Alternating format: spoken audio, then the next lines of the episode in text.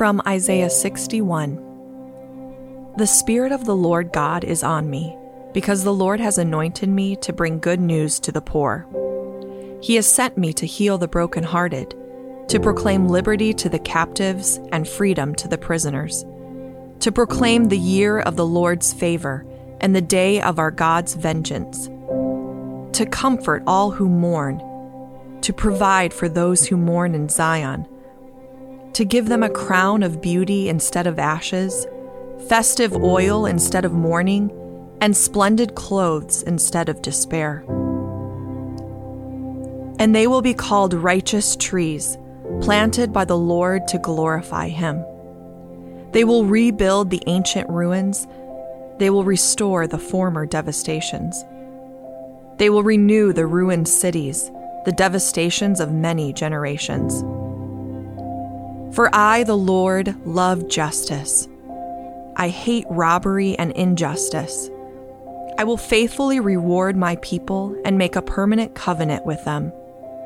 Their descendants will be known among the nations, and their posterity among the peoples.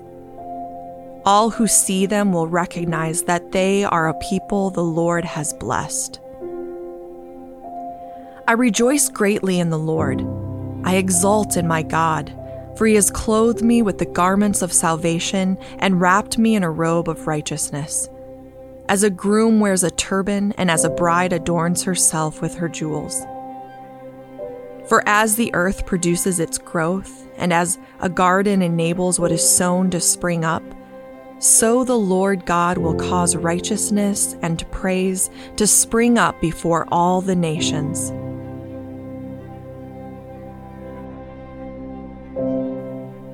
Psalm 126 Zion's Restoration, a Song of Ascents.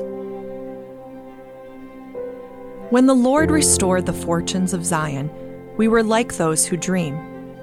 Our mouths were filled with laughter then, and our tongues with shouts of joy. Then they said among the nations, The Lord has done great things for them. The Lord had done great things for us. We were joyful Restore our fortunes, Lord, like watercourses in the Negev. Those who sow in tears will reap with shouts of joy. Though one goes along weeping, carrying the bag of seed, he will surely come back with shouts of joy, carrying his sheaves.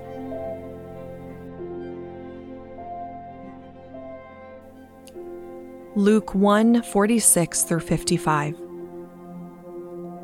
And Mary said, My soul magnifies the Lord, and my spirit rejoices in God my Savior, because he has looked with favor on the humble condition of his servant. Surely, from now on, all generations will call me blessed, because the Mighty One has done great things for me, and his name is holy. His mercy is from generation to generation on those who fear him. He has done a mighty deed with his arm. He has scattered the proud because of the thoughts of their hearts. He has toppled the mighty from their thrones and exalted the lowly.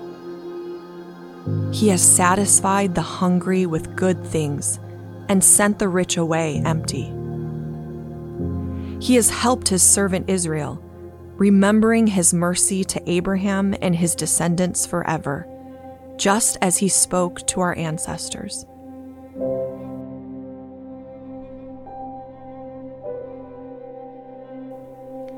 First Thessalonians 5 16 through 24.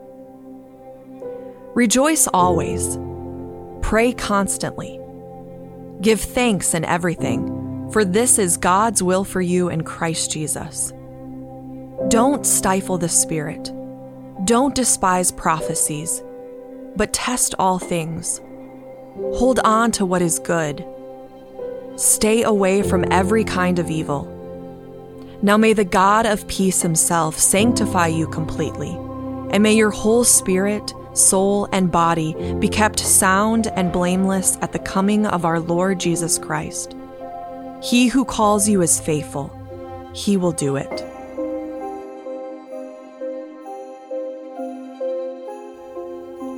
From John 1 There was a man sent from God whose name was John. He came as a witness to testify about the light, so that all might believe through him. He was not the light, but he came to testify about the light. This was John's testimony when the Jews from Jerusalem sent priests and Levites to ask him, Who are you? He didn't deny it, but confessed, I am not the Messiah. What then? They asked him. Are you Elijah? I am not, he said. Are you the prophet? No, he answered. Who are you then? They asked. We need to give an answer to those who sent us. What can you tell us about yourself?